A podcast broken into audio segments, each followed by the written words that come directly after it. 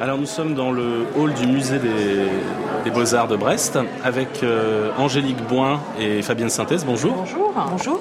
Vous animez euh, Interception depuis euh, maintenant 1999, c'est bien cela, sur France Inter Alors non, 99 c'était Simon Tivol qui a fondé cette émission et moi je l'ai rejoint en 2001, donc ça fait 4 ans et demi, 5 ans. Vous savez comment s'est passée la, création de cette émission? En fait il y avait un magazine de la rédaction qui a toujours existé historiquement sur France Inter, qui a évolué avec les décennies on va dire, ça s'appelait Choix d'Inter quand Simon a repris le créneau du dimanche matin, donc pour le magazine de la rédaction, lui assez vite il a décidé que 20 minutes ça suffisait pas et donc avec les années, on a réussi, enfin il a réussi de 99 à 2001 à, obtenir la direction qu'on s'installe un peu plus durablement sur les reportages choisis. Euh, et aujourd'hui, c'est 45 minutes. Voilà. C'est dur à imposer à une rédaction un format de 45 minutes 45 minutes, oui. Je pense que ça a été, euh, on va dire, euh,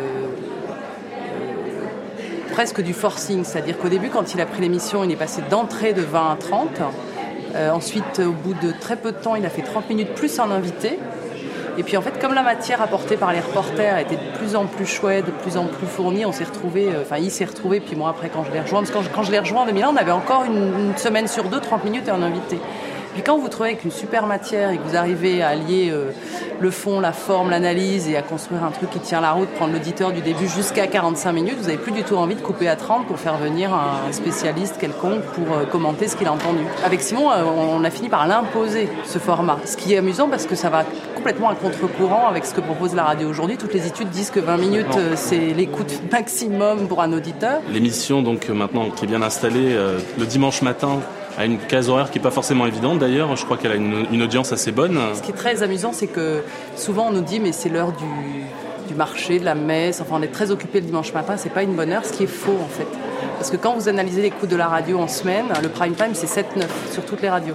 Et, et le prime time du week-end c'est 8-10 la radio, c'est un média du matin. Et du coup, on est sur les meilleurs créneaux d'écoute, que ce soit le samedi matin, rue des entrepreneurs, qui est l'autre magazine de la rédaction économique. Et donc, a priori, on est quand même bien servi par l'heure. Après, c'est vrai que nous, on a fidélisé euh, avec les années des gens qui, sur ce créneau-là, restent tranquillou chez eux et écoutent. Il a été envisagé avec les différentes directions d'Inter, parfois de, décaler, de... Ah, on refuse. Pour nous, la meilleure écoute de radio le week-end, c'est entre 8 et 10. Est-ce qu'on peut dire que la patte du magazine Interception, c'est peut-être le soin tout particulier euh, qui est porté aux, ambiances sonores Ça, c'est euh, vraiment quelque chose qu'on doit à Simon et Anne Lioro, qui est la réalisatrice. Et moi, ça, a été merveilleux pour moi de quitter le reportage et de rentrer dans un, travail de journaliste pour qui euh, on a lié aussi la forme. Et là, pour le coup, il faut rendre hommage à la direction d'Inter qui très vite nous a donné des moyens, c'est-à-dire que tous les reportages sont tournés à 90% en stéréo avec un preneur de son qui accompagne le journaliste. Et nous, la philosophie, c'est que c'est un travail d'équipe, c'est pas le travail de Fabienne Synthèse. On demande aux techniciens qu'on rencontre avant chaque tournage comment mettre en onde euh, ce que le journaliste va aller chercher. Le boulot du journaliste, c'est d'aller chercher de l'info, de l'info, de l'info. Et le boulot du technicien, c'est de lui dire, voilà, cette info-là, tu peux la prendre en question-réponse à blanc dans un bureau. Mais tu peux aussi imaginer que...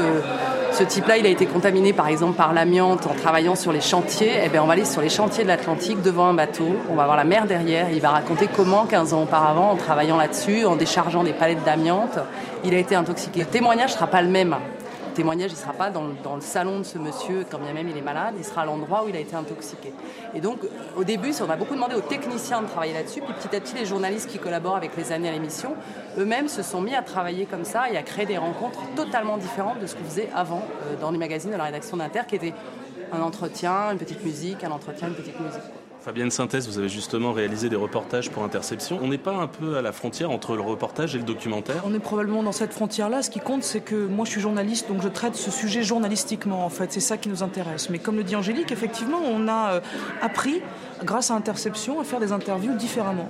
Euh, lorsqu'on part pour faire une interview d'une minute trente, on sait qu'on gardera, euh, on va dire, euh, je sais pas, 20, 30 secondes du premier interlocuteur, 20, 30 secondes du suivant. Donc l'endroit où on le pose finalement, cet interlocuteur a peu d'importance. Ce qui est important, c'est comment on va pouvoir emballer le tout, en fait, en racontant nous ce qu'on a vu, etc. Pour Interception, la démarche est complètement différente. On emmène les gens quelque part. Donc on commence l'interview très différemment, en prenant des chemins qui sont, qui sont différents, qui sont plus souples, qui sont plus, euh, qui sont plus faciles finalement, si bien que les gens, a priori, vous livrent beaucoup plus de choses en fait que simplement si on arrive dessus avec un micro de manière finalement plus agressive en leur disant alors euh, vous êtes tombé malade où, quand, comment, comment ça s'est passé? C'est beaucoup plus doux, c'est beaucoup plus souple. Puis nous, c'est la seule façon de garder l'auditeur 45 minutes parce qu'on revient au début de l'entretien. On peut pas garder un auditeur 45 minutes aussi. Le fond peut être excellent. Vous faites un entretien, une musique, un entretien, une musique. Je pense que l'auditeur, on le perd. La seule façon de le garder sur 45 minutes et d'aller à contre-courant de ce qui se passe actuellement avec les durées d'écoute à la radio, c'est de le, tirer avec des, scènes de vie, avec des, rythmes différents et, et, puis des cassures. Par exemple, à la fin d'une interview, on va, on va balancer une scène de vie, on se demande où on est, avec qui, ou comment, etc. C'est la seule façon de recapter l'auditeur qui, effectivement, toutes les études le montrent, au bout de 6, 7 minutes, 8 minutes, s'éloigne. Quoi.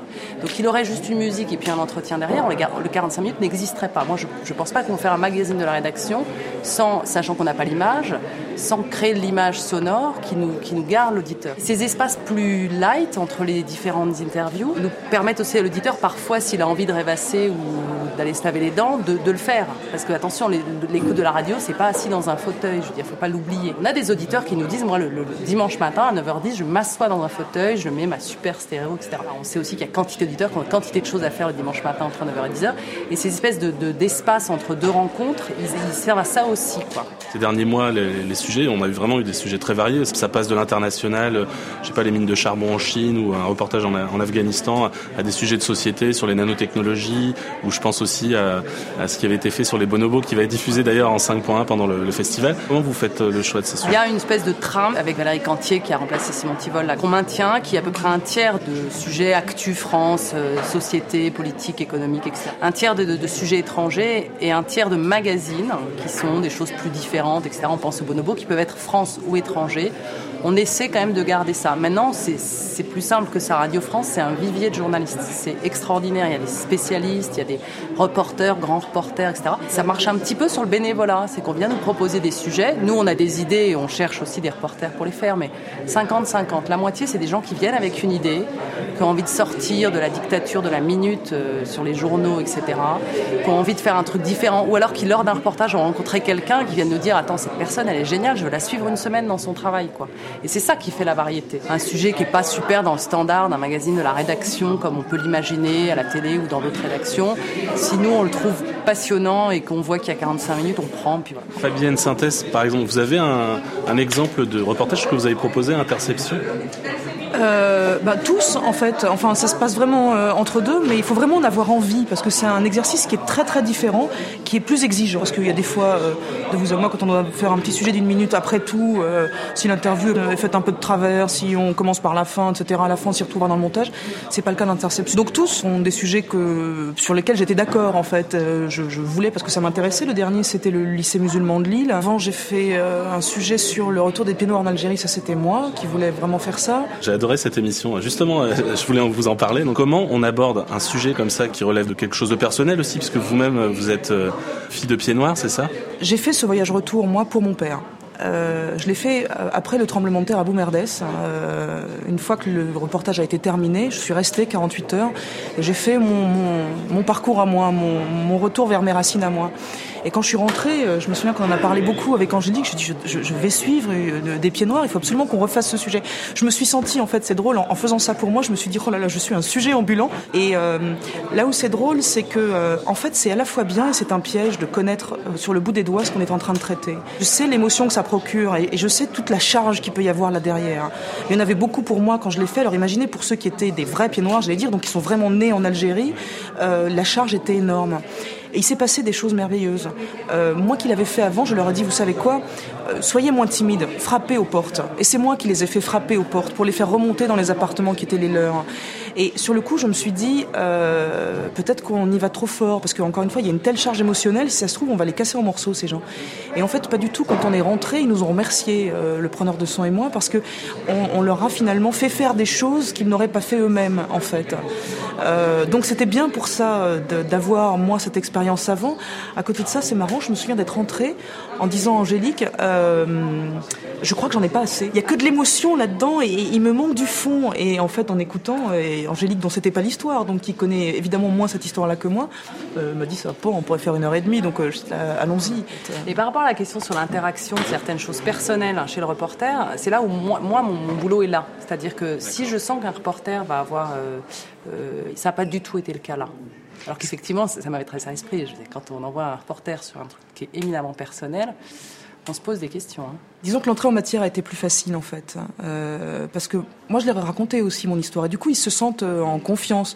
Il y a toujours euh, un drôle de sentiment chez les pieds noirs que euh, on nous prend pour des grands colons qui étaient méchants, etc., etc. Donc si d'emblée on leur dit attendez, moi déjà je tomberai pas dans ce piège-là, je sais ce que c'est. Mon père, mon grand-père et les macarons de la rue Michelet et hop, tout de suite c'est plus facile en fait. Et du coup l'entrée en matière a été merveilleuse. Probablement l'un de mes plus grands souvenirs, vraiment. Alors j'aurais une dernière question à vous poser à toutes les deux. Quelles auditrices êtes-vous Je suis une podcasteuse, moi. Je suis très moderne. je suis une auditrice du matin, moi. Euh, comme la moyenne des gens qui écoutent la radio, fait. Je suis plutôt euh, du genre à me lever avec ma radio pour voir euh, ce qui s'est passé, à zapper quand même sur les autres, juste pour voir comment tout ça est mis en forme à aller sur les musicales quand je suis en voiture, comme tout le monde, je crois vraiment. Euh, Moi, je suis une très mauvaise auditrice, c'est-à-dire que le week-end, je n'écoute pas la radio parce que sinon je ne suis pas en week-end, j'ai l'impression d'être au boulot, donc je réécoute jamais Interception, mais comme je la connais par cœur, parce que je l'ai bien écoutée et réécoutée une douzaine de fois avant diffusion, euh, non. Et en plus, je- effectivement, je, je suis très peu auditrice de radio, j'écoute de la musique, etc., mais pas la radio, très peu. Bah, Merci en tout cas de nous avoir accordé cette petite euh, interview pour le Transistor. Merci à vous. Merci.